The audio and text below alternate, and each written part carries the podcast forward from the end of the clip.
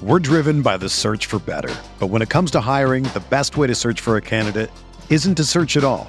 Don't search, match with Indeed. Indeed is your matching and hiring platform with over 350 million global monthly visitors, according to Indeed data, and a matching engine that helps you find quality candidates fast. Ditch the busy work. Use Indeed for scheduling, screening, and messaging so you can connect with candidates faster.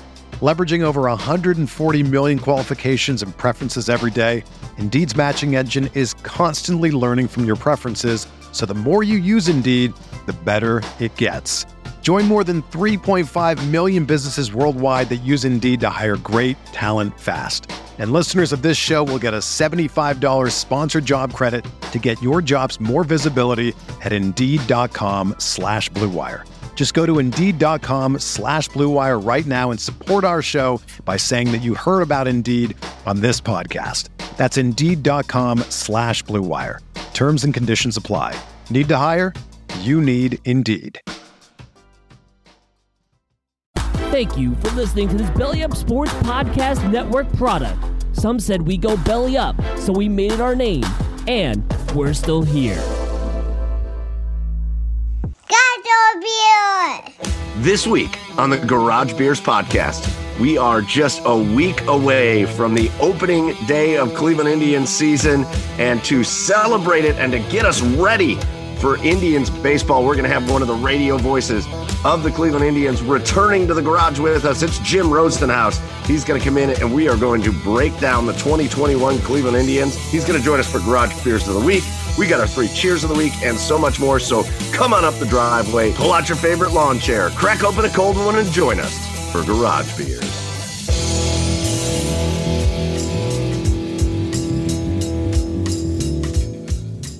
And welcome on in, everybody, to episode 58 of the Garage Beers Podcast on the Belly Up Sports Network. Always proud to be on the Belly Up Sports Podcast Network. Go follow them and follow some of our other shows. We got great hockey shows, basketball, baseball. It's a nationwide network. We love being on the Belly Up Sports Network.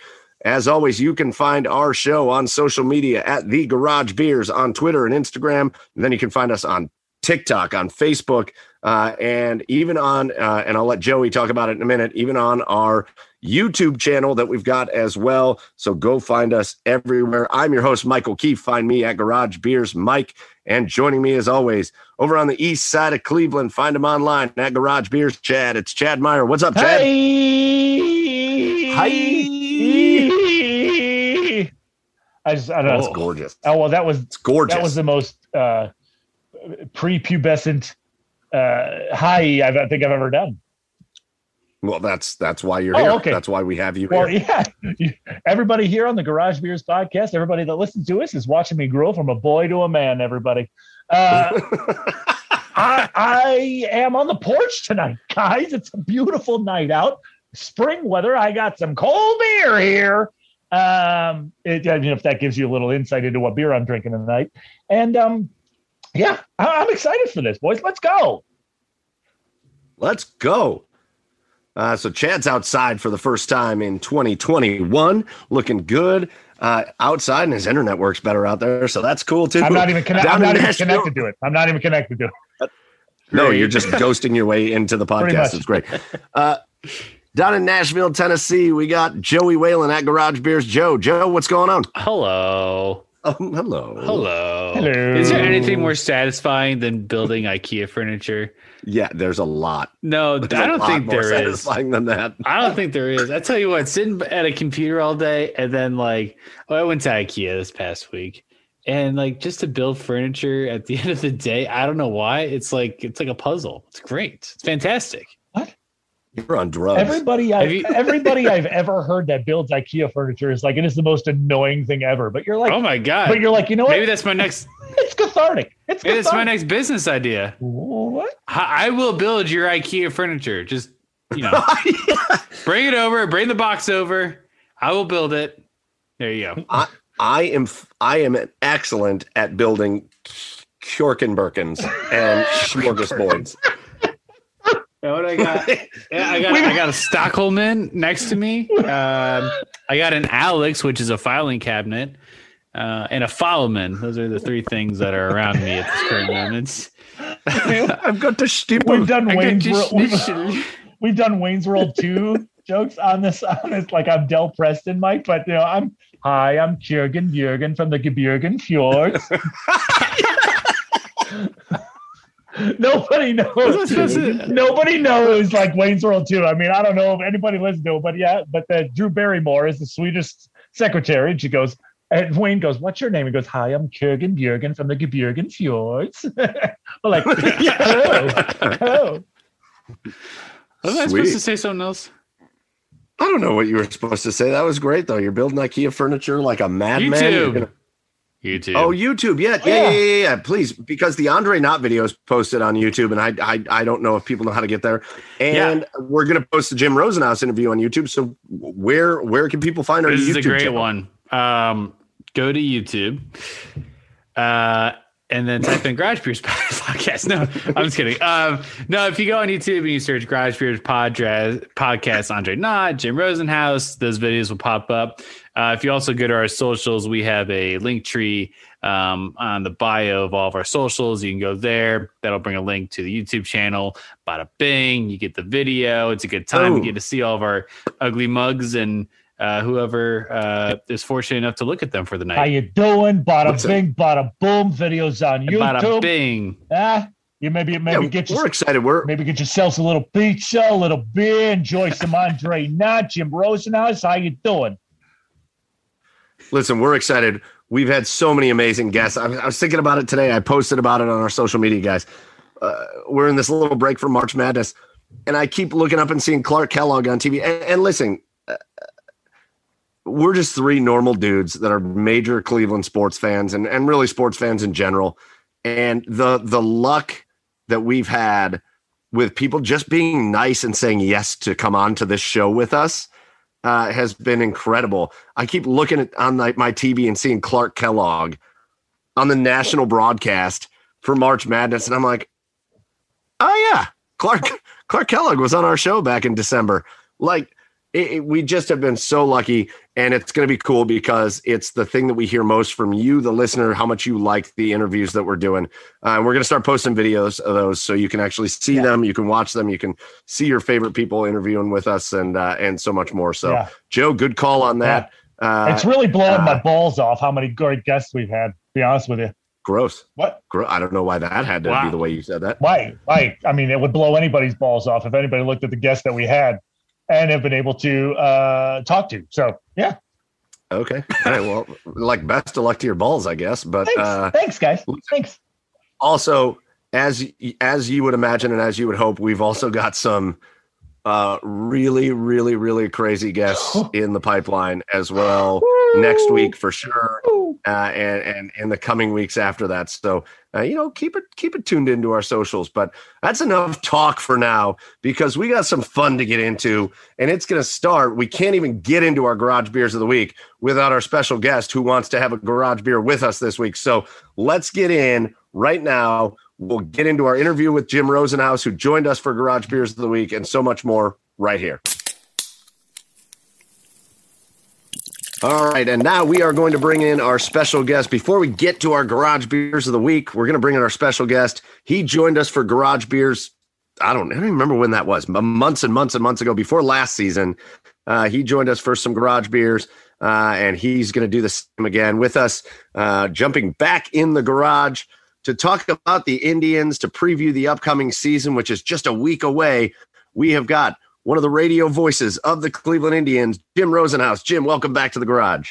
You know what? I think the last time it was, deep into the shutdown, and any opportunity to get out and do something fun, to get to the garage was a good thing. So that was good then, and certainly timely now. Well, we appreciate you coming back in the garage, even though now there's maybe some more fun things to do. We appreciate it anyways. So, Jim, you're out there in Arizona, right? Absolutely, yeah. Just a couple of more days and then heading back to get ready for the opener. And it's amazing how fast sometimes spring training goes. All right, so out in Arizona, last time you hit us up with the champagne of beers when you did Garage Beers of the Week with us, you talked about maybe finding a different beer, maybe an Arizona beer out there. So we're going to let you kick us off on our Garage Beers of the Week here. Jim, what is your Garage Beer of the Week this week? This one comes from the Four Peaks Brewing Company in Tempe, Arizona. Oh. A fine Scottish-style amber ale called Kilt Lifter. And, I mean, the name itself makes you want just want to jump on board. And their light version is known as Gilt Lifter. So they have it going on with their Four Peaks Brewing. Good beer. I like it. Now the Gilt Lifter is probably 12% alcohol, so you just get rid of all guilt. I think that might happen. Light beer, but I don't think it is. Right.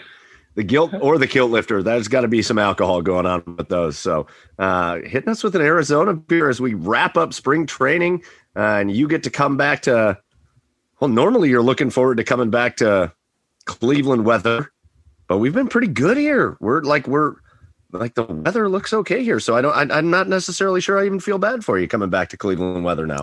You know, it's interesting. The last couple of days out here have been in the mid-60s, which means hats, gloves, coats, any clothing are gone. And I call home and my family's saying how nice it's been out there. And it's actually been warmer back home than it has been out here for the past couple of days. So I don't know what's going on in the world. Wow. Now, but so it's we're looking forward to getting home for some good weather. Who would have thought? All the native Clevelanders out there are in a tank top and shorts while the native Arizonians are just in a hoodie and I'm sure by the time you guys get back for the home opener, it's going to snow. Yeah, right. Stop it. That's enough. Yeah, don't ever say that. Don't say that word. All right, so Jim brought an Arizona beer, Four Peaks, the Kilt Lifter. That's exciting. Joe, down in Nashville. Joe, what's your garage beer of the week? I have from Yazoo Brewing Company in Nashville, the Hoppery Hazy IPA. Like the grand old Hoppery? Potentially. Okay. I see what they did there. That might be what that means. It's good. It's actually pretty good. Like not super in your face with hops and stuff, and pretty light. Nice. Yeah, Yazoo's that like the big time Nashville, like old big brewery down there. So. Yeah, it's definitely one of the oldest ones they have. But it's pretty good. There you go. All right, Chad, east side of Cleveland. What's your garage beer of the week this week? Yeah, I've got a repeater, guys, but I didn't get a chance to go to the store, but it's pretty pertinent for tonight's conversation. It's the beer guy. Yeah, I got Jolly Scholar, Jolly Scholar Brewing Company, Les Flake, and them combined on a beer, and it's the cold beer here. It's just a fine American craft lager, very drinkable. I don't know. It's enjoyable, and I'm going to have probably 3 to 7 of these tonight. Not the tax man. Yeah, that's right. The beer guy. Yeah. I love that guy. Do you love hearing when the beer guy's near the area of your broadcast? Because we can always hear him in the background. That's some of the best stadium ambient sound you can get. I'm still not sure if he works the home plate area because he knows where our crowd mics are, just to make sure he gets on there. We hear him a lot, and it's awesome. And I know we're opening up to about 10, 11,000 right at the start. Hopefully, vending is a part of that, and if not right away, real soon after we start welcoming fans back, because that's part of the deal, right? You go to the game, you got to hear the beer guy. Yeah, that's right. You can't not have it. Right? I mean, that's just one of those. That's just one of the the classic ballpark ambiances. Even without the beer guy, just the vendor. Oh, beer! Like, you know what I mean? And beer, given the COVID shutdown and everything, it's like that's just so looking forward to that. Listen, just spray my stuff down with some Lysol and pass me a beer. It's fine. It's fine. Yeah. All right, so that leaves me. This Miller Lite sure has like a lemony taste to it. Is it? Really stings the nostrils.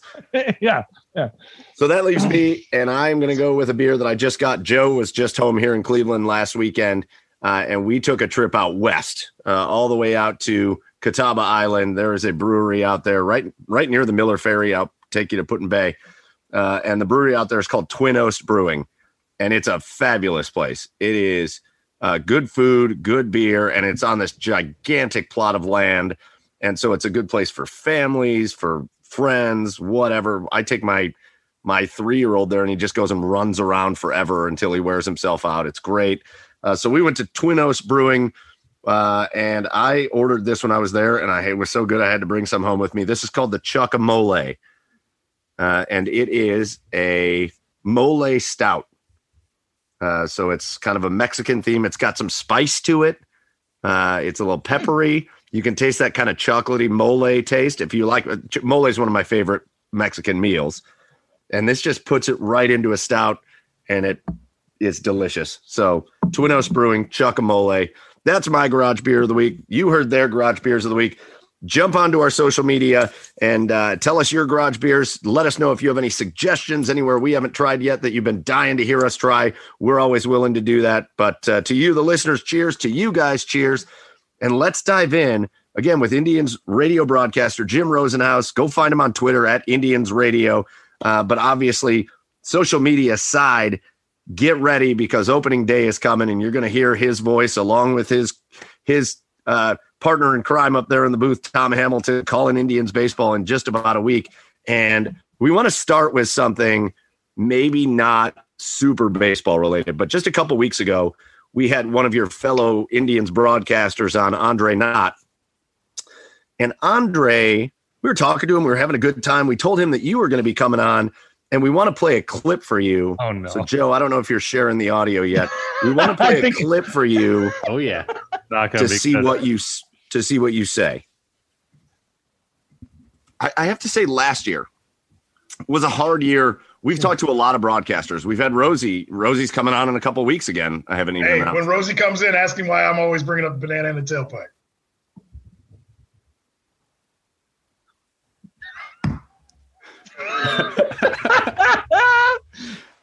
Banana tailpipe. Beverly Hills Cop. That scene where Eddie Murphy, they're outside the hotel, and they put the banana up the tailpipe, and the guy's trying to get away. I don't know why I talk about that all the time, but it's because of that, and then it fits anywhere else. So you can just imagine. No, it's good. It was. He may be one of the most funny people I've ever met, by the way. But your reaction was much more subdued because we also saved that part of the clip and played that for us, Joe. How did Andre think he was going to react? Oh, okay, all right. I'm writing that. I can't wait for that. Banana tailpipe. And I guarantee he cries, laughs, and says, "Time out." Yeah. So we didn't get the timeout. We're gonna have to tell Andre we didn't get the timeout, but still funny nonetheless. Yeah. Bananas and tailpipes with Jim Rosenhaus. Oh boy, we're off to a start tonight, huh? Yeah, that's right. Yeah, it's gonna be one of these. It's gonna be one of these nights, Jim. We're ready. We're excited. 12-pack instead of the 6-pack. Correct. So while you're down there, again, just a life question, you know, it's so different. We're in such a different place than we were last year and not knowing what was going to happen and all that. So how's Arizona out there? Are you guys able to do anything, or is it pretty much go call the games and then get back in your house and you know, nothing in between? You know, it's different and I don't know if Andre was out here yet, but there's certain levels. The players, coaches, and a fair amount of staff are in the, quote, bubble, and they've been really limited in what they can do. They go to the complex, play the game, and they're supposed to go home. I think after a while they were allowed to go to a restaurant if they stayed on the patio. And Andre was in that because they wanted to give him some one-on-one access with players to use interviews for the season for TV. Tom and I, they didn't have us doing that because we're calling a bunch of games, and they didn't want us going to the ballparks, being around people who hadn't been tested or vaccinated, and then bringing that to the complex. So it has been kind of different. We just kind of go and call the games. We have access to the players through Zoom calls, but it's different than just being able to walk up to their locker in the clubhouse and kind of have a conversation for a while, and sometimes that'll go in some really cool directions. So that's kind of off the table, but you get it. They just want to make sure they get through spring training. There's no incidents, outbreaks, anything like that. And I know it's changing as we go and seemingly getting better, but hopefully it continues on that path. But they just wanted to be careful. And they know Tom and I's, we obviously go out every night and are looking for trouble and then bring that back. So they wanted us to stay away. Right. You guys have a reputation. You have a reputation. Yeah. No, but party animals. Yeah. Pretty much it's go to the ballpark, call the game. And I think I can count on one hand the amount of times I've even gone to a restaurant patio. Or thank goodness, I know Tom's got a great grill in his backyard, and we have one here on a patio, and a lot of grilling out and just staying home at night. And that's our spring this year. It's a little different. Yeah. Going ham with Hammy. I love it. Now, Rosie, I mean, you mentioned sometimes, sometimes the player interviews can take, funny turns in different directions. Is there any stories you can take us behind the curtain that fans wouldn't know about that you can give us from spring training there? You know what? Not so much this year because of, the lack of one-on-one access, but like last year, you go into the clubhouse and you're talking to different guys or whatever. And I was talking to Logan Allen. And hopefully, if he makes the team this year, people will get to know him a little bit. He talks a mile a minute. And that's a good thing. I mean, it's fun. He's so animated, and he's fired up. He's excited about life in general. And so we were having a conversation one day, and he was on full Logan Allen. And Shane Bieber walked by. And I think he thought maybe I was in trouble because he's like, hey, come on over here. I got to show you some pictures of my place out in Santa Barbara, California. He's like, you all right over there? I said, actually, yeah, that was kind of fun over there. He goes, all right. I thought you might need a hand. And he was just giving Logan a hard time. These guys, it's ruthless in the clubhouse. But and then, we just had a great conversation about why he stayed in Santa Barbara, where he went to college, and he's showing me these pictures of like apartments where you stay, right near the beach and the ocean and the Pacific Ocean, all that kind of good stuff. That Lake Erie is nice, but this was really so. Yeah, I mean, just things like that. It's kind of fun to go down some different paths and just hear some of the joking around that the players kind of bust on each other and stuff. It's good. All right, so let's start talking about the team a little bit. First of all, what would you say, we'll kind of go and get into the actual season preview, but there's been some storylines going down in spring training. I think the biggest one, there's a couple big ones, but I think the biggest one that everybody's talking about right now, and I'm interested to hear your take on it, is that center field position. A lot of other positions, maybe outside of first base, because we don't know what's going to happen there yet, but a lot of people had expectations for center field, and those expectations have started going by the wayside, right? Mercado didn't win the job, and they kind of sent him down. And then people thought, oh, maybe this is Daniel Johnson's time to shine. And then he didn't win the job, and they said he's not ready yet. So you've got Bradley Zimmer out there, and you've still got this Ahmed Rosario thing going on. What's your impression of just what's going on out there? Is it people just not grabbing the job? Is it just boiled down to that? I think that's fair to say, although Zimmer of the candidates has had the best spring. And you kind of, you try and read the tea leaves kind of when Tito talks about different subjects each day. And obviously he's been asked about that a lot. Just kind of looking at it, I think they made the right call with Mercado. Just give him a chance to kind of settle in, work on things without the pressure of winning games in the big leagues, and he might be better off in the long run for it. Daniel Johnson needs to play, and I don't necessarily know that he would right away if he started the season with the club, and it doesn't do him any good to play once or twice a week. So I think Zimmer's probably best equipped to start the season, and it's interesting because he's at a certain place right now, but you feel like he'll be a lot better in a month as he plays more, because he hasn't played a whole lot of baseball in the last 3 years.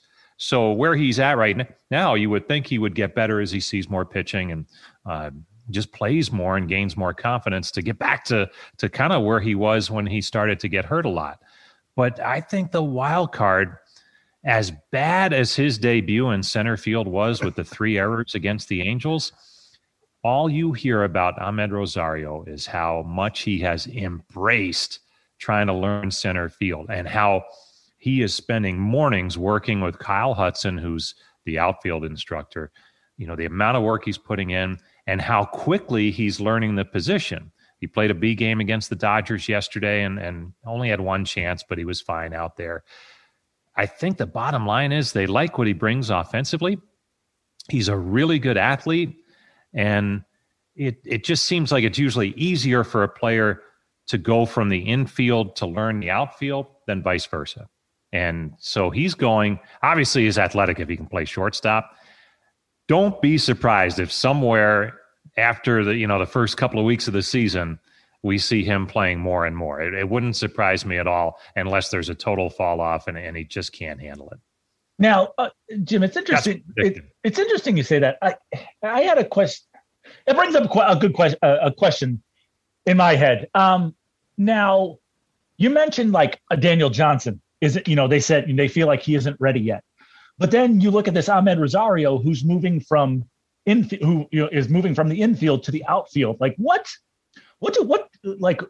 I guess, I don't know. It's probably a simple, stupid question. I ask plenty of them. But like, what's the difference between like what do they see in Rosario as opposed to Johnson? Like how do you know like Daniel Johnson isn't ready yet as opposed to someone who's never played outfield moving from infield to outfield? You see what I'm trying to say, I guess? I don't know. And I think there's a couple of things. Just in terms of ability, he's had 4 years in the major leagues, and his last full season, 2019, he put up some really good offensive numbers. So he's proven it at the major league level, and DJ hasn't quite done that yet. So I think there's some of that. But also, it may come down to roster construction in the end. Rosario can play the infield. I could be your backup shortstop or even second base as well as center field. So it gives him a little more flexibility. Johnson hasn't played a whole lot of center field in his career. He's played a lot of corners and a little bit of center. So, I think that all factors into it. We're not 100% sure how the final roster shakes out. The fit may just be better to have Rosario on the roster instead of Johnson. When you look at, all right, outfielders, Zimmer, Eddie Rosario, Josh Naylor, and Jordan Luplow, there's four right there. But sure is looking like Ben Gamel might make it. So there's five. So Ahmed Rosario can kind of go back and forth and not really count as an outfielder, not really count as an infielder. There's numbers games going on, and that's what keeps these guys up at night the last week of spring training, the front office and the coaching staff trying to figure out where everything fits. Yeah, it's interesting. Go ahead, Joe. Well, I was going to say, for someone like Ahmed Rosario, when you're asked to transition out of your kind of like home, I'm the shortstop and now I'm being asked to play center field, do players like typically respond well to that? Is that a conversation that like they kind of have to sign off on before they go and do it? Is that something they're excited to do? Well, I think it depends on the player. There's a lot of players who would be, they might say, okay, but not really have their heart in it. And you can tell. There's other players who would just flat out be like, you know what, that's ridiculous, and maybe request a trade or something like that. Just they're not on board at all. But by all accounts, he has embraced it tremendously. And some of that may be he lost his job in New York last year to Giménez. Andrés Giménez took his job at shortstop in New York last year. So he might have seen it coming here once they started playing, because Giménez is really slick defensively at shortstop, and he can swing the bat too. I think he's going to be a real nice surprise for Indians fans this year. And I think Rosario probably had a pretty good indication that this could be a possibility when he showed up here. And again, by all accounts, his attitude has been tremendous, and he wouldn't look, you don't have to go out and put in the extra time in the morning like he's doing. you know, it doesn't do you any benefit if you don't, but there's a certain enthusiasm there, and that helps. So I think he's on board with it, but it's certainly commonplace where players are just like, no, I'm not doing it. Not doing it. And it's to their detriment. So, you know, I think he realizes this is my ticket to playing time here. So there's been a lot of stuff going on in spring training, a lot of storylines, what's happening in center field, first base. You've got pitching mechanic breakdowns that are going on. You've got these bullpen guys that are throwing 100,000 miles an hour. For you, as you've watched this team progress through the spring, what's been the thing that's really kind of surprised you? What's been the thing that maybe you weren't expecting as much that has really caught your eye, that's got your attention going into the season? I would say the emergence of Giménez at shortstop. You know, obviously, you know, it was a tough day in January, the day that Lindor and Carrasco were traded to the Mets, and like, man, not only is it tough to lose Lindor, but what are the Indians going to do at shortstop? And once this kid started playing on a regular basis in spring training, I mean, it was apparent from almost game one of the Cactus League schedule, this kid can play. And is he going to be Francisco Lindor at his high point? That's tough to do, but the best that he is at 22 is pretty exciting. There's a lot there that's good. And most importantly, look, it's a team built on pitching and defense. You have to have a quality shortstop. And as much as Lindor put up great offensive numbers and made these spectacular plays, if a ball was hit to short, you wrote in your scorebook 6-3 before he even made the throw. You knew it was done. It was a done deal. And that's what you're looking for, and that's what this kid brings at a very young age. So that's been a real, real pleasant surprise, because it was something certainly you were watching as camp began. Bobby Bradley's been a great story. Got off to a great start at the plate.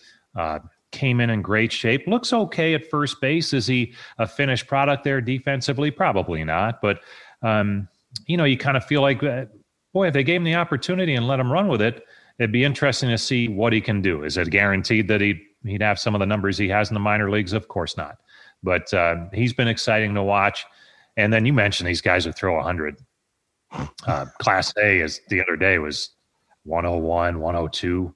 And it doesn't even look like he's rearing back and letting it go. Karinchak's getting close to 100. Trevor Stephan, this kid from the Yankees that they claimed with a Rule 5 selection, has to make the team or be offered back. His stuff's been as good as anybody's, so that's exciting. So there's some good stuff going on in the bullpen. Henry Rowan Gardner. I mean, Emmanuel Clase is joined. But, you know, Rosenbagger. Yeah, you know, Jim, I'm curious. I asked Andre this because you mentioned how Bobby Bradley is having a great spring. I'm curious about your take on this. How much can we take from a guy having a good spring and be encouraged about the regular season? Because, you know, like I compared it to, you know, a guy in the NFL preseason that, you know, you see like, oh, this kid's looking really good. We want to see more of him. How much can we take away from a guy having a good spring? It's really hard because, and I think Terry Francona has been that word of caution about his start, and he doesn't want to take anything away from what Bradley's done, because it's really good. But he said, look, and here's a great example. Shane Bieber, in his first outing of the spring, gave up a bunch of runs. And, you know, you're like, oh, my goodness, what's going on? It's Shane Bieber. But he said, I didn't throw my curveball because I know I have a good curveball. I'm working on another pitch that's going to make me a better pitcher this season. And the other team took advantage of that. So other pitchers do that. Yeah, so other pitchers on the other team do that too. Bradley's not seeing the full repertoire, and he wasn't, you know, teams haven't pitched to the scouting report yet. They're going to find the holes, and then it's how he adjusts to that. So that's what's so hard about players who have good springs. I mean, every year there's players who just carve it up in spring training, and then the season starts and they struggle. So I'm not saying that's what will happen with him.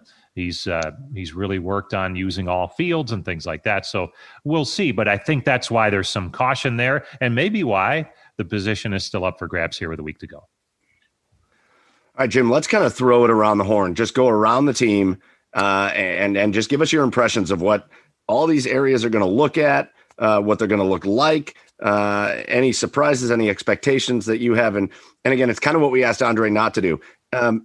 We're all lying to ourselves if we didn't say that there was some tumult. It was a tumultuous offseason when it comes to losing franchise players and it comes to scandalous things from the past that have had to be dealt with and all this stuff. So we're looking to get excited now. We're looking for that, you know, that pick me up heading into the season. So again, we'll just start at catcher. And Roberto Perez, the big news about Roberto Perez, right? Losing 25 pounds coming in. He lost weight last year. Now he lost 25 more pounds coming into spring training. His defense is elite. It's always going to be elite. He's an ideal catcher for pitchers. He's impossible to run on. But the bat is very hit or miss. It goes in hot streaks, right? Every once in a while, Roberto Perez can't miss for a week. And then there's a 2-week span where it's tough to get a hit. So is him getting into great shape? Does that give us hope for maybe more offensive improvement? And what have you seen? Have you seen anything from Hedges, who they acquired last year, who there was a little excitement about as far as, you know, being Perez's backup and what he can bring? Well, I think Roberto's had a great spring because just about everything he's hitting has gone to the right of center field. I mean, he's at his best, he goes to the opposite field. I think both his home runs have gone to right center and right.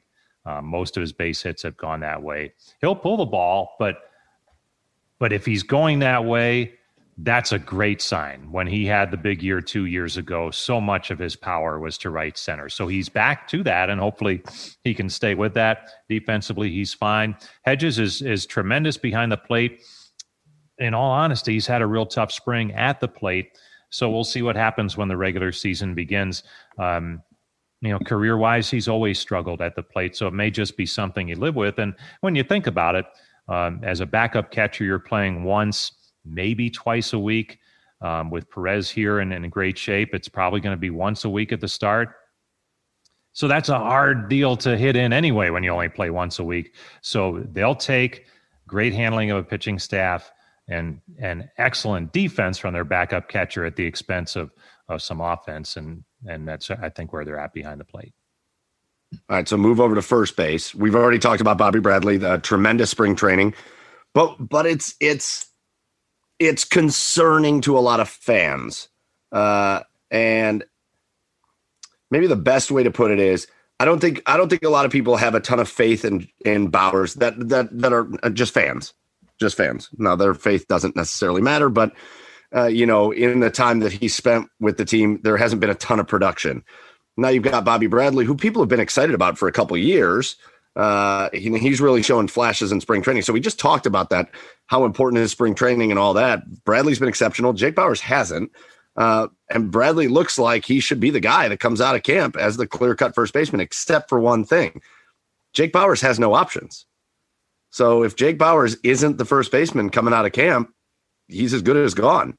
What do you think, true gut feeling, what do you think wins out there? And if it's Jake Bowers, is it anything other than just one last chance, or should there be some more faith in him to be able to produce? Well, I think if it's Jake Bowers, the coaching staff sees something in him here in spring training, and it's been getting a little bit better at the plate late in the spring. I think they see something that makes it where they want to keep their depth and not lose a first baseman. So you do that by sending Bradley to the minor leagues. And don't forget, if depending on the outfield situation, Josh Naylor has a lot of time at first base. He hasn't played there this spring because they want to give the other two the chance, but again, we're sitting here on March the 24th. If we were to talk on May 1st, this thing could look completely different, and we'd be laughing about what we're talking about because maybe Naylor's nailed it down after 2 weeks, and he's the first baseman, and you got a different outfield, it's just it always works that way, where you have all these discussions in spring training about different positions, and then there's certain ones that don't go anything like you anticipated. So I just think, it's interesting that it hasn't been decided yet, and I think that may speak volumes about where they're headed with the decision. All right, Jim, let's go to second base. Pretty simple question here. Cesar Hernandez, how big was it to sign him back for this year? Enormous. Maybe as big as any acquisition they made in the offseason by far, because he had a great year a year ago. His at-bats are just tremendous, and I don't think the Indians were expecting that when they signed him last year. But truly, if you look at last year, and I know it was a convoluted season, for the 2 months of the season, he may have been the steadiest and most consistent from start to finish of any of the Indians hitters. Now, absolutely. Overall, Jose Ramirez had the better year because he was red hot down the stretch and unstoppable. But really, from start to finish, consistency-wise, Cesar Hernandez was tremendous last year offensively, and he won a Gold Glove defensively. So to have him want to come back and be a part of this and continue what he started a year ago was really, really encouraging that the Indians got that done. And he's had a tremendous spring. I think for him, he probably wished spring training was done last week because he's ready to go. Yeah. That's what we like to hear. That's awesome. All right, moving over to the hot corner. Obviously, Jose, MVP candidate last year. I still think he got robbed. The amount of clutch hits that he had and everything. I think Jose was the MVP. Getting the Indians into the postseason, and I think that should have been accounted for. But the guy's absolutely clutch. The question is, for the longest time now, it's been the Jose and Francisco show over on that left side of the infield. And frankly, in the batting order, it's been the Jose and Francisco show and all the other guys. So, you know, what does it do to the mentality of Jose Ramirez now that his partner in crime is no longer with the team? And how does he take a leadership role, and how does he kind of take on that responsibility moving forward? Well, I think he has built up a little equity in terms of leadership. It will be interesting to see with Lindor not in the lineup if Jose tries to do a little bit more, which can be a detriment at times, as he just needs to be himself, and he'll have a great season, and it'll be plenty. And he's going to trust that others in that lineup will be able to be surrounding him with some good production too. But once you see a hitter that kind of tries to do it all by himself, and we've seen it with him. The swing gets long and he gets a little pull happy, and then you have some long stretches where it's a struggle. But if he can stay in that zone that he was in the second half of last year, he'll be just fine, which is a lot easier said than done. But the talent is certainly there. And you're excited to still have him there. And maybe this opens the door for him to really be that offensive leader for this team. All right, Jim, let's head to the outfield real quick. Eddie Rosario. I mean, was there a more underrated and I don't know, unheralded pickup anywhere in the MLB this offseason? Like, I mean, how has Eddie Rosario looked this spring? If he hits for us like he does against us, he's going to hit about 800 for us this year. So, I mean, how do you feel about Eddie Rosario? Well, I think that's the key. If there's some way that the Indians can put the opposing starting pitcher in their uniform and throw it at me, it's a guaranteed MVP season. Yeah. Now, since that's probably going to be difficult to do, we'll have to just rely on the fact that he's a pretty good hitter, and hopefully he'll get the job done. But, it's interesting. He really hasn't had that good a spring, but nobody's really concerned. He feels like he's getting where he needs to be here as things get to a close for the spring. And, I called some of the Twins guys on their broadcast crew after the Indians signed Rosario, and I said, what are the Indians getting? They said, you're going to love him. There's going to be some nights where he's going to do some goofy stuff, but the good far outweighs that, and you'll love him. He plays hard. He plays every night. He's going to swing at some pitches up around his eyes and hit them out of the ballpark, and then he'll swing at some in the dirt and miss them, but he – they said, look, at the end of the year, you're going to look up. He's going to have his home runs, and he's going to drive in a ton of runs. And certainly that's what the Indians have needed from an outfielder for a couple of years now. So I think they're really excited to have him and that he was available. I skipped us over the – oh, go ahead, Chad. No, I was just going to make a comment. Like, as Tito always says, guys are going to get their numbers. Last year they couldn't because the season ended after 2 months. But, I think exactly. They're all happy to have a bunch of games to work with this year. Yeah. Oh yeah. I skipped over shortstop because we've already talked about Andrés Giménez a bit and his ability in the field and the fact that he's put some good at bats together in the spring and has some MLB experience. But I do want to step back to him just for a second at shortstop and talk about the bat. What kind of, when he's going right, what kind of hitter should Indians fans expect out of Andrés Giménez?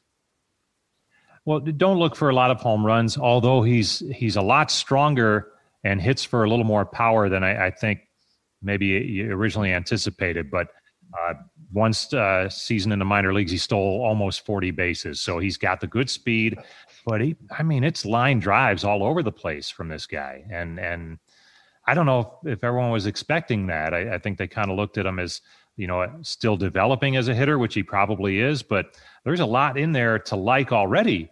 And there's some pop in there too. He's hit some home runs in spring training, which I know, down here, the ball jumps, but still it's pretty impressive to see some of the power that he does have. But look, is he going to hit, 35, 40 home runs like Lindor was doing?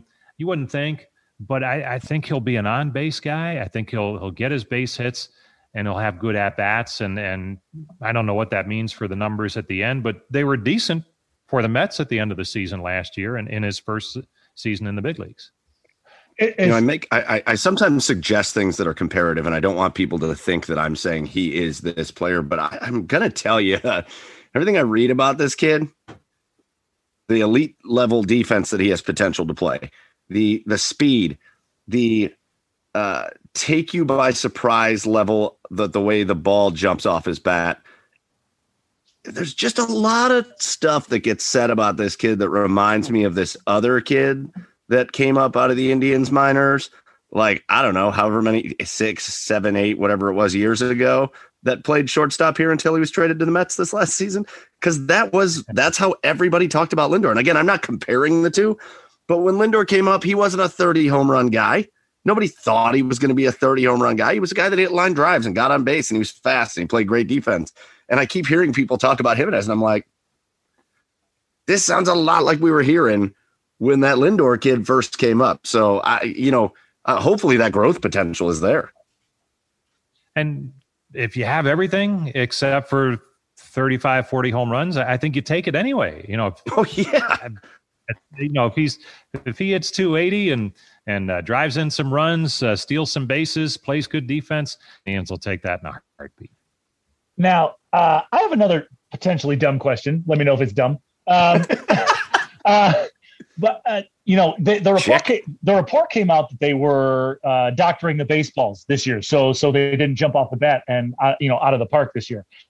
Does that play to an advantage of a line drive hitter, or is that just kind of the ball's just not going to jump off the bat as much? Like, how much does that play to a line drive hitter, if at all? I think it absolutely plays into the advantage for the line drive hitters, because if you're a home run hitter who hit 25, 30 home runs a year ago, and 15 of those end up caught at the wall or the warning track because the ball isn't as lively, mm-hmm.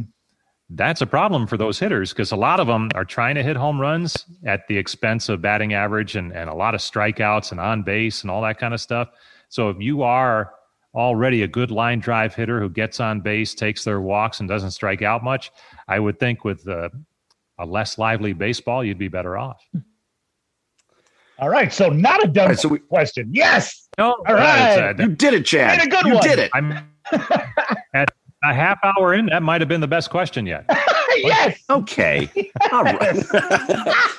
Anything for Chad. I knew I liked you, Rosie. I knew I liked you. He's got the beer guy beer. That's the winner right away. Yeah. Beer of the night goes to Chad. It. Beer of the night. Who wants mole stout to come on? That's indigestion. Okay. Right, and the beer guy. Minute. We don't talk down on other beers here, Jim. Well, tonight we do. We appreciate Mike. All beers. Tonight we do, Mike. Okay. All right. Like Jim. All right. That's terrible. No, I'm joking. All right. We talked a little bit about center field and all these other options. So where it feels like it's going because of where it is that you're going to see Bradley Zimmer in center field with Ahmed Rosario getting sprinkled in and out, right? So here's my what I would ask of you. Help us feel good about Bradley Zimmer. And listen, if you're an Indians fan and you've paid attention, you've seen the flashes with Bradley Zimmer. Obviously, could be the best defensive center fielder. He could be the best defensive center fielder or one of them in baseball if he can stay healthy, because he runs with the longest strides any human has ever run with. He covers incredible ground.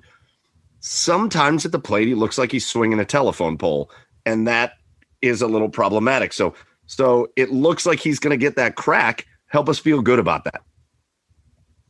I think if you can think back to when he was playing every day in 17 and then before the injuries, he could hit a ground ball to short and beat it out at first base because he was so fast. I think for him to put the ball in play, kind of like what we're talking about, he doesn't have to hit home runs, but he's worked awfully hard on his swing in the wintertime. And, there are still some strikeouts in there for sure.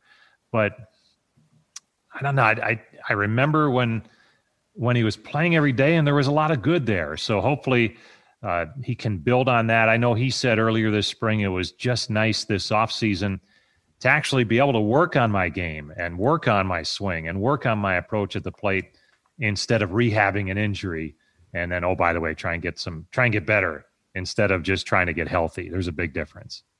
I mean, defensively alone, we've seen so many great plays from Bradley Zimmer over the years. Yeah.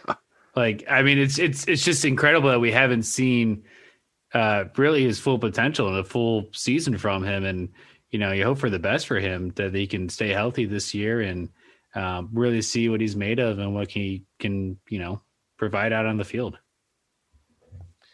It would be exciting if he can stay healthy. And then the other key is, he was on the roster at the start of last season because he had that good summer camp and then didn't get a real big opportunity. And because of the shortened season, I think players who didn't perform well right away didn't get that extended look because all of a sudden you're halfway through the schedule, only 30 games in. So I think it'll be interesting to see if maybe he gets a better look this year. All right, so let's go over to right field. A guy that probably is maybe the guy I might be most excited to watch this year in Josh Naylor.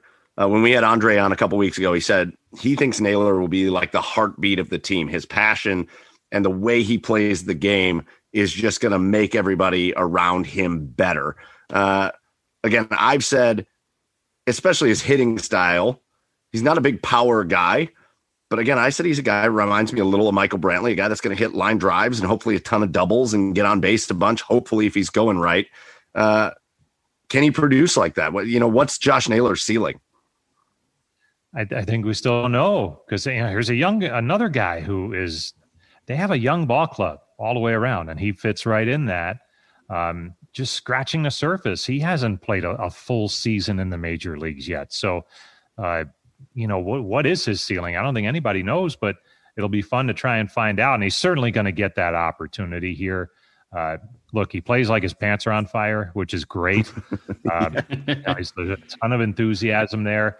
Swings hard. So, maybe there's more power in there than we've seen so far. But it'll be fun to watch him be able to settle in because I think he's ready for a prominent role on this team, and we'll see if he can take advantage.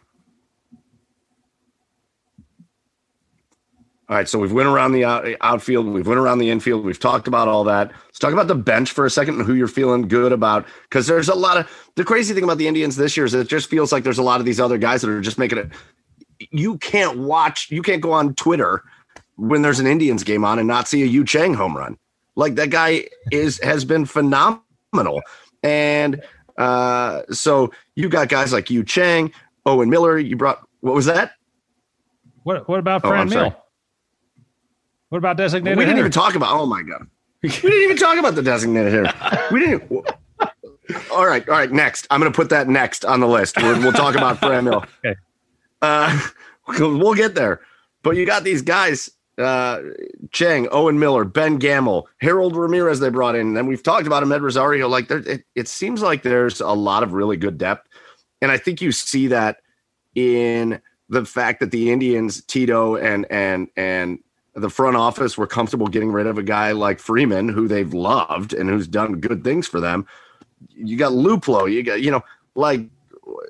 how good are you feeling about the depth? And which of these guys do you feel like are going to be good producers for this team? I feel like Luplo for sure. And I know that might be hard because nobody's really seen him this spring, played less than a week, and his swing is right where it needs to be. So look for Luplo to be a key contributor, especially against left-handed pitching. I don't know who the utility player will be. You would think it would be Chang, but Owen Miller's had a very similar spring. They both have had great springs, but I think they may want Miller to go play every day. And then, if there needs to be a change later on, they can do that. But I think when they traded Mike Freeman, that seemed to open the door for Chang. And it's not a guarantee yet. It hasn't been official, but he's had a really good spring. The key will be, do they think that he can handle playing a bunch of different positions, and especially in the month of April, maybe play, I don't know, 3, 4, 5 times at best because of the nature of that job. And you have Jose Ramirez, Cesar Hernandez, and they're hoping Giménez. These are guys you can't get off the field. So especially early with some off days, it might be hard to get him in there, but maybe they're going to give him a shot because he certainly has shown in summer camp last year and now spring training this year, he's made some significant adjustments with his swing that have really worn well for him, and it's exciting to see. Real quick on Yu Chang. Where's Yu Chang slotted in the lineup for today's game? First base. Hey! So add more to the first base drama. All right, Jim. Well, unlike Mike, I don't forget about the designated hitter. This isn't the National League, Mike. We have designated hitters in the American League. Okay. Franmil Reyes. How has he looked this spring? It kind of got off to a rocky start there. There was the protocol violation, and so he was out for a couple of days. But it's the swing's coming around at the right time. And here's what I love about this guy. I mean, he keeps saying something special is coming this season for the team. He's really excited about what's in there and what they could do. And someone asked him about playing the outfield, and he said, "I'll play the outfield, catcher, shortstop, wherever you want to play." And someone asked him about shortstop, and he said, "You should see I have got great hands. I can play short." He'd be the biggest shortstop in Major League history. I can't get the picture of a 6'5", 260-pound man making a diving barehanded double play now. Here's the thing: I don't know when the right time would be to try it, but if you're Terry Francona, don't you aren't you curious to see if he could do it? I mean, it might cost him a game, but man, it would be something else, wouldn't it? If you looked out there and saw Franmil Reyes playing shortstop. Oh, it's like when you send a position player to pitch in a 12-0 game. Stick Franmil at short. See what you got. Yeah. And surely there could be a movement afoot to do that somehow. I think we're starting it. I think this is the movement. This is the origin of the movement.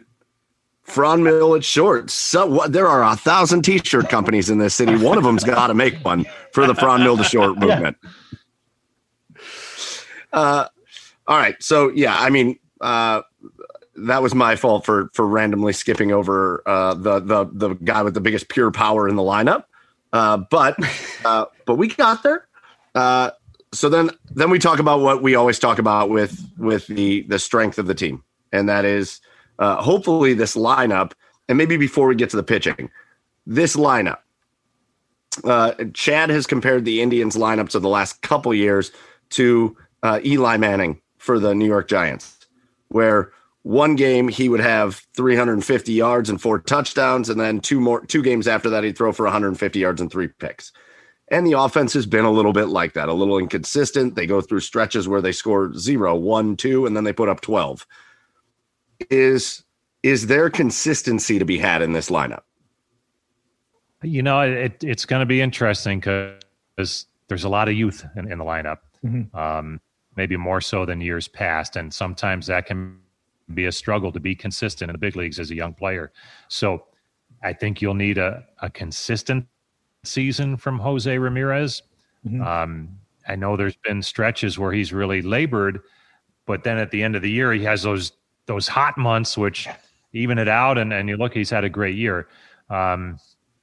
It'll be real interesting. If you have young hitters at first base, a young hitter at shortstop, and maybe two young hitters in the outfield, you know, is that too many young hitters to have a consistent lineup? We'll see. I mean, maybe those young hitters, this is their breakout year, and that's certainly what the Indians are hoping for. But, you know, they've had an experienced lineup the last couple of years, and they've been inconsistent. So I'm not sure what the answer is to that. Well, hopefully an area of consistency is, I think, the area that we're probably the least worried about would be starting pitching.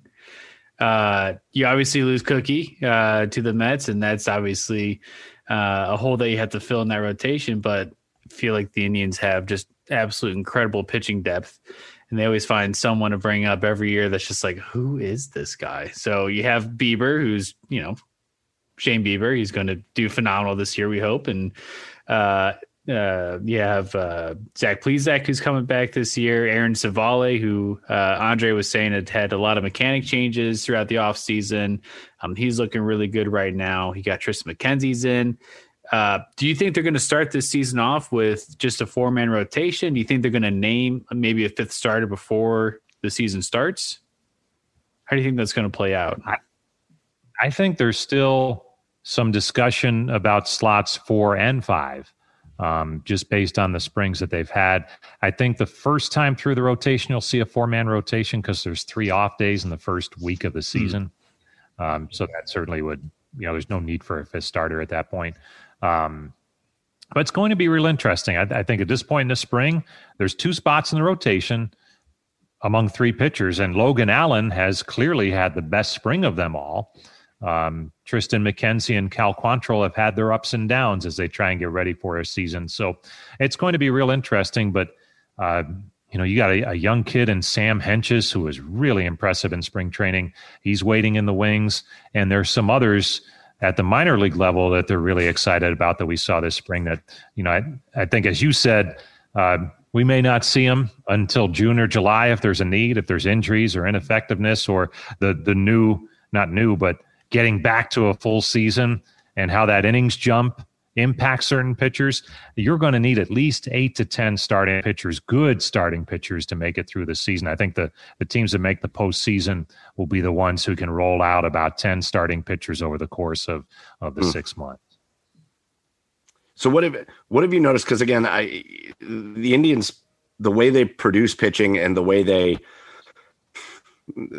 they improve pitchers and get them in, because again, that was the big thing that to me has been one of the most interesting things is they said they've added an arm angle to Civale that's similar to what they did with Bieber and similar to what they did with Plesac. So his delivery looks different because he's coming from a different angle. He's got a different angle when he brings the ball back. Have you noticed Civale looking like he's kind of ready to take that next step? Well, he definitely, you know, the delivery it's a subtle difference. So you really have to look for it, I think, compared to a year ago. But, you know, I think just his demeanor on the mound, I mean, he's a really, really good competitor. And I think that showed last year. He was second on the ball club behind Bieber innings pitched. I mean, he started a game. He was getting it into the 7th inning. There were a couple of rough outings at the end that kind of boosted his ERA. But for the most part, he was rock solid. And I think the Indians are looking forward to seeing that again. And he has looked pretty good this spring, I think, and is ready to go for the season.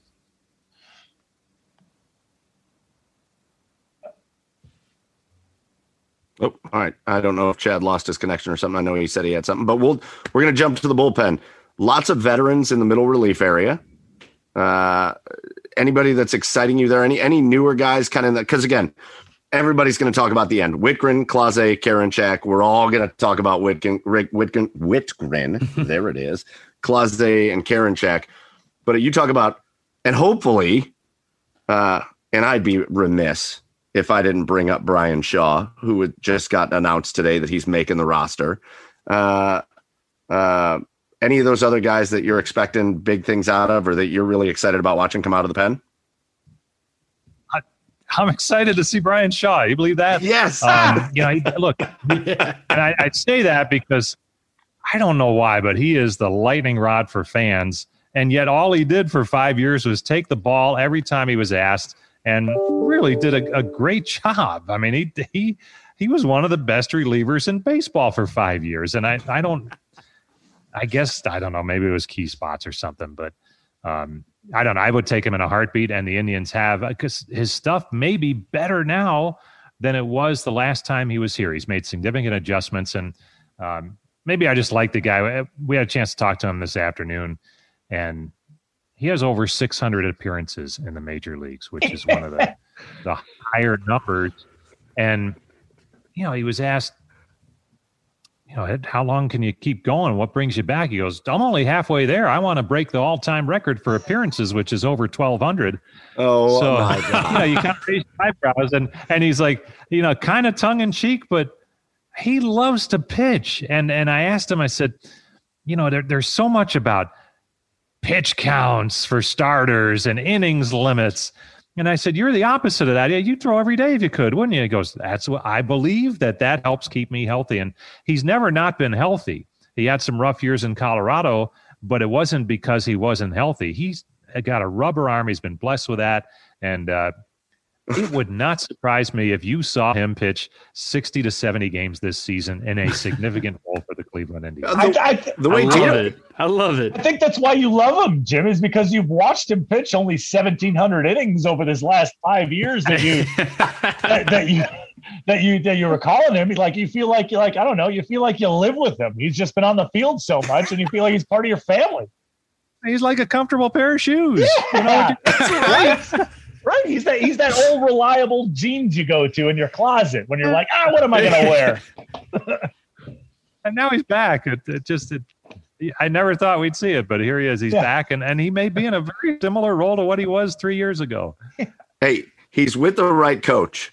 If he's trying to break records, he's with the right coach, because Tito loves trotting him out there, and I can see it now. They're in the dugout. Tito's like, get Shaw ready. And all the other coaches are like, Shaw has pitched 90 straight games. You got to give him a rest. And Tito's just, no, get him up. Let's go. He's an everyday player. Excited. That's great. It's exciting to have him back. And like you said, I think people, Shaw had a tendency in what I always said was rare occurrence that he gave up hits or home runs.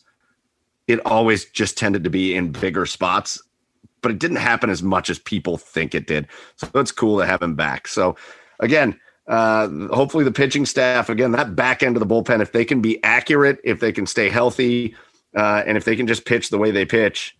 We actually had Daniel Johnson on last year, and I'll never forget. We asked him, we said, you go through spring training, you go through practices, you face some live pitching from these pitchers. Which of the guys, anybody on the team, any starter, any reliever, which guy is just the best pitcher that you go up against? And I will never forget, he responded immediately, Nick Wittgren. Immediately, he was like, Nick Wittgren is the toughest pitcher to hit off of.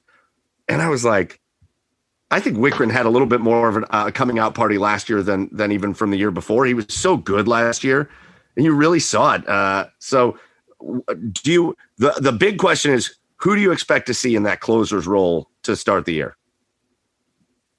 I think early on, Wittgren gets some opportunities for sure.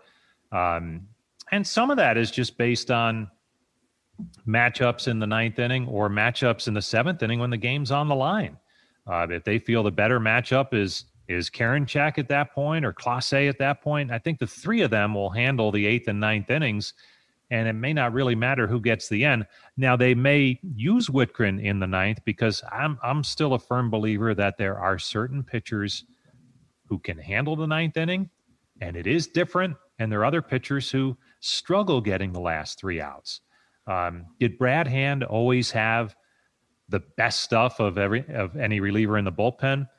Probably not. I mean, he had obviously elite stuff, but he also I mean, there could be a bonfire behind him on the mound, and he wouldn't be bothered by it. You know, he just he had a great demeanor, and I think that counts for something. And Nick Wittgren has that very similar demeanor. All right. So before we ask how you feel like this season's going to go, and a little preview there, just take a quick trip around the Central, because things look different in the AL Central. You've got last year's champions, the Twins. You've got Kenta Maeda as a stud for them. Nelson Cruz resigned. They added some decent players, Andrelton Simmons, J.A. Happ, but they lost some decent players, including Eddie Rosario.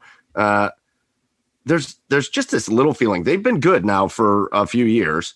And with Josh Donaldson and Nelson Cruz and Miguel Sano, they also just feel a little pieced together, don't they? Like, they got a lot of guys on kind of one-year deals that is just a little pieced together. How do you feel like the Twins are still probably the team in the driver's seat in the Central? Well, I think until someone knocks them off, yes. Look, it's a good ball club, good organization, and their pipeline of young talent is continuing, so that there's a lot to like there. I still, just having seen them this spring, I still think the White Sox are going to be the class of the division heading into the season, based on what everyone's saying. Now, I'll have some thoughts on the Indians in a little bit, but the White Sox are really good. And maybe I'm one of the few who thinks that Tony La Russa is going to be good for that team, because they sure took a lot of heat when they hired him. But I mean, they got a guy who knows how to get to the World Series with different clubs. And now he's back, and I know it's been a while since he's managed, but he has a ton of talent. When the Indians have played them this spring, they've had their A lineups in there. And I mean, there's no rest. And now their starting pitching is really good. They have a power bullpen. There's a lot to handle there. And at least, maybe it's because I've seen them a couple of times this spring, I would have them slotted ahead of the Twins heading into the season. Okay, let's go over to the Royals here, Jim. They lost Alex Gordon, but they, signed an old familiar face on the Indians. Carlos Santana, you got Mike Minor, Wade Davis. They traded for Andrew Benintendi. The lineup is totally revamped.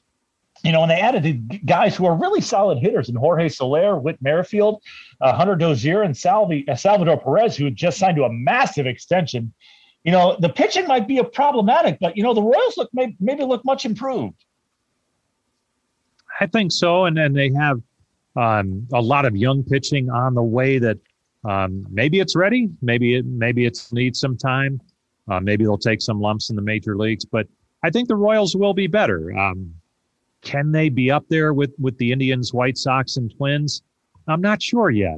I think they still have to prove it over the course of a long season, but I think they are on the right track, getting better, and I think the Tigers are similar. I don't think they're quite where the Royals are, but Detroit's young talent, mainly pitching, that is close to the major leagues and starting to get there, is really exciting for them. I think they'll win enough games to be in the upper echelon of the division. No, I don't, but look, you still got to play the games. But I think it is fair to say that the White Sox and Twins are everybody's darlings from the prognosticators. From an Indian standpoint, I believe that a Terry Francona ball club will make it hard for other teams throughout the season. What that means in the end, I don't know. There's a lot of change here, but I can tell you there's a lot of players in that clubhouse that we've talked to who have been here for the good seasons and winning baseball, who are kind of excited to get it done with this group. And especially because off of one trade made in January, I think everyone has discounted the Indians, and I think the players who remain are kind of like, well, wait a minute. We had a lot of good players, and we're still here, and we added some good players. So, there's a little chip on the shoulder, and that's okay. It's been a while, I think, since the Indians have had that. They're the favorite for a while in the division, so it's a little bit different, and I think that's okay for this club at this time. I feel like with the pitching staff that the Tribe has alone, and the hitting is going to be an X factor this season, but it's going to be hard to think of any team in the Central, I think, getting past that pitching staff this year, at least the way that I see it. It's just too solid front to back. And if we can get some offense to, you know, be consistent this year, who knows what we might see from the Indians. Well, look, go ahead, Mike. I was going to say, do you think they're in a position? Again, we talked about an offseason that, like it or not, it wasn't the fans' favorite offseason for sure. And we're talking about heading into a season with, especially over the last 5 years, a dramatic pay, a salary cut from where they've been. But do you also think that this team is now in a position where, let's say they are competitive, because this is a trade deadline team. That's what they do, right? It's how this front office works. They're not signing big splashy free agents in the offseason. They look at that trade deadline. Do you think they may be at a point, because of the dramatically reduced payroll, where you could bring somebody on at the trade deadline that might not be a rental, if this team is competing? That's an area where this team could look to improve. I think it's going to be really interesting and maybe dependent on what happens in terms of attendance. What are teams allowed to welcome in, specifically the Indians in Ohio? And how does that go? You know, where does the team stand at the trade deadline from that standpoint? And that may be a lot of teams in baseball. Who has the money after a lost season a year ago with no fans and then limited fans early this season? Who has the finances to go get players and make those moves? It's going to be fascinating. Maybe we'll be back to normal by then, but maybe not. And I think it's still something that we really don't know how it's going to play out, because this is uncharted territory for every team in baseball. So, Jim, what's your schedule look like? Are you doing the same thing our buddy Tim Alcorn's doing with the Cavs? Are you going to be calling the game from the booth when the team's at home, and then are you still calling the game from Cleveland when they're on the road?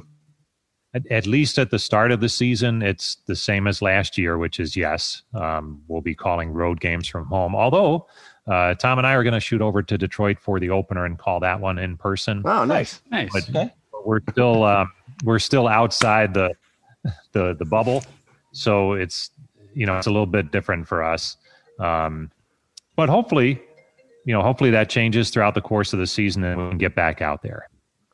Tigers are going to set you up with a folding table on the roof of the stadium. That's what we're hoping, and you know, if it's a windy, cold day, that would be awesome. Yeah. Perfect setting. You know what they have there? Have you guys been to Comerica Park? Yes. Yeah. They have that Ferris wheel down the one line on the concourse. Yeah. They'll probably put us in that. That might be fun. Hey, yeah, bird's eye view of the game. Cool. Right. And we could be socially distant, you know, up on the top. They could just stop it near the top.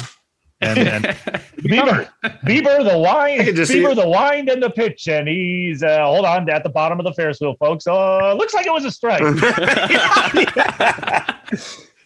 be one way to start the from a high atop Comerica Field. Yeah. Okay, so lastly, before we let you get out of here, we've talked a lot about the Indians, a lot about the Central. We've got your feelings on the Indians, and again, doing exactly what we kind of asked you at the beginning, just getting us excited after a crazy offseason to get back into a full season and all that. Look around baseball a little bit more, right? The Tampa Bay Rays were in the World Series last year. And obviously the Dodgers went and made moves, and you got the Yankees that are going to be the Yankees and these other teams. Is there, take the Indians off the equation, because we want the Indians to be that team that represents the American League when it gets to the World Series and all that. But is there another team you see kind of brewing out there that kind of is like the Rays, what they did last year? It was like a lot of people were talking about the Rays at the beginning of the year, but it was kind of like, they could be pretty good, and they wind up in the World Series. Who would be that team for you this year that you think could be that team that jumps up and surprises people in other areas of baseball? You know what? In the American League, I don't know if the White Sox would be a surprise, because they had a good year last year and there's a lot of talent. But, you know, maybe a team that could be really interesting this season is the Blue Jays. They've made some really nice moves. They have the potential to play in three different home ballparks this season, which will be interesting because they're going to start down at their spring training park in Dunedin. They might make a little stop for about a month in Buffalo where they played last year. And then maybe at Jim Rosenhaus Field. Exactly. In Buffalo. And then, you know, if the border opens up, then they can go home and actually play in Canada for the first time in a long time. So it could be a really bizarre but good year. That's a good young ball club with some great young talent. You know, there may be bullpen-wise, I know they got some tough news on their closer earlier this week, but they're really in an interesting team to watch that I'll keep an eye on, and obviously a tough division with the Yankees and the Rays already. I feel like George Springer signing only a $100 million contract when I need to get the hell out of Houston. Yeah, that's right. Yeah.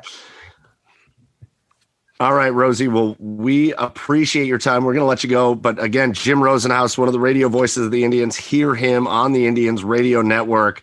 You can do what I do. I love listening to the TV guys, the radio guys, but sometimes I mute the TV and listen to the radio. You can do it all. But listen to Rosie, Tom Hamilton. Those guys are about to be gracing your airwaves with regular season Indians baseball. Rosie, it's going to be so good to hear you back up here in Cleveland. We got blooms happening up on the buds are on the trees. Things are starting to get green. The weather's nice. And nothing is better than summer and tribe baseball and hearing you and Hammy over the radio airwaves. And so we're so excited to be able to do that again. But Jim, thank you so much for coming back on with us again. And we can't wait to hear you 100 plus times over the season. Thank you for having me in the garage. It is always a pleasure, and I look forward to doing it again soon. And thanks again to Jim Rosenhaus, our incredible special guest, one of the radio voices with Tom Hamilton on the Indians radio network. Again, you're 1 week away from catching them calling regular season Indians game. And ladies and gentlemen, it is freaking baseball season in Cleveland. Woo. Get excited. The weather's getting nice, and it is just it's a great time to be alive. So hopefully the tribe puts it together. And like Jim Rosenhaus said, he expects the tribe to be a force. You know, everybody's talking about the White Sox and the Twins. He still expects the Indians to be a force. And I certainly hope he's right. If you want to follow Rosie on his Twitter page, it's at Indians Radio. You can catch him there. And like I said, you can catch him on the Indians Radio Network during the season. So thanks again to Rosie. And that's going to lead us, gentlemen, right in to our three cheers of the week. And so this is just our little segment to end the show where we celebrate something, anything good that happened in our lives this week. Joey, you've got yours right off the bat. I do. You know yours, so I'm going to send it down to Joey for his cheer of the week. I know my cheer for the week for once.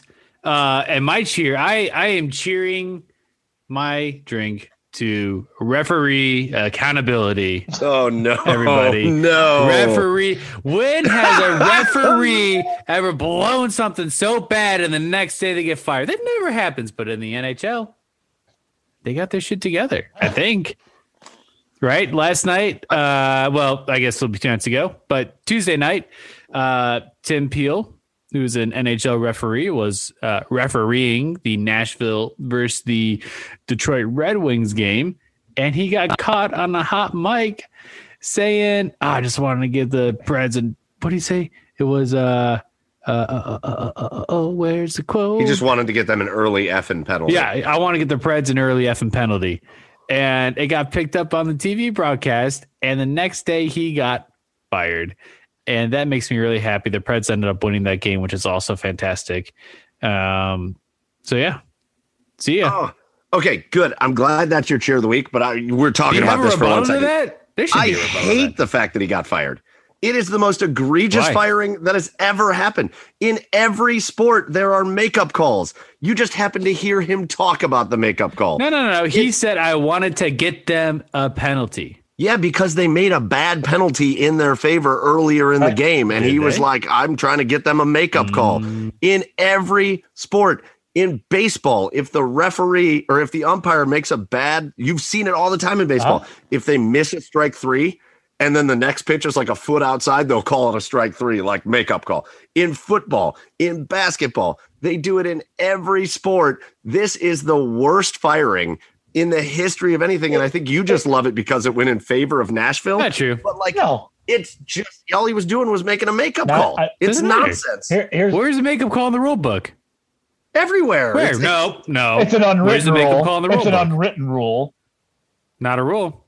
It's an unwritten rule. But it is. That guy did not deserve to get fired. Here's the thing. I don't think he would have got fired if it wasn't a hot mic. Hot mics lately have been. Well, nobody would have known it. We wouldn't even be talking about it if it wasn't the hot mic. Exactly. Hot mics will get you every time. And, you know, I think the NHL, I mean, probably secretly they went, you know what, if this wasn't available to the public, we wouldn't do anything. But, you know, I feel like they had to make an example out of this guy because people would have been calling for his firing. Well, and also the underlying, I think, why that's such an easy fire for the NHL is the guy was retiring after this season anyways. So it was kind of like, we don't want to deal with the fallout if you're going to get suspended. That makes it worse. Yeah. No, it doesn't. The guy has a career. He spent a whole career as an NHL referee. He's about to retire, and he goes out with zero dignity. So has Angel Hernandez. Oh, well. Okay, but did the guy have just a career of awful calls? You don't know that he hasn't. You're right. I don't know that he hasn't, but and if he has, then good for him. Good riddance. We're gonna have to. I don't know. We're gonna have to ask our special. Sorry. As a guy that has been a referee in so many sports, makeup calls are a part of it. You just heard him talk about a makeup call on a microphone. He should have been maybe suspended a little bit just because they caught it on a hot mic.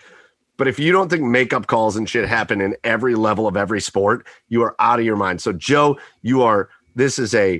we are a free society on the Garage Beers podcast. You can have that as your cheer, but man, I totally disagree with how that whole thing went down. Yeah, we're going to have to ask our special guest next week about that situation and see if he's had any experiences with that official. A little preview in the next week. We're not going to tell you who the special guest is yet, but anyway, let's get to my cheer of the week.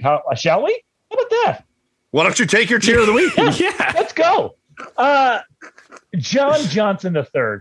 My God. First off, if he didn't get in to the hearts of Browns fans at his press conference saying that this was an opportunity of a lifetime to join the Cleveland Browns, are you kidding me? What? It was something that's something that you just don't hear.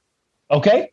It's something that you just do not hear. But they want to join the Cleveland Browns. And John Johnson III is so pumped that he went on to IG Live today. Instagram Live, for those of you who don't know the acronym.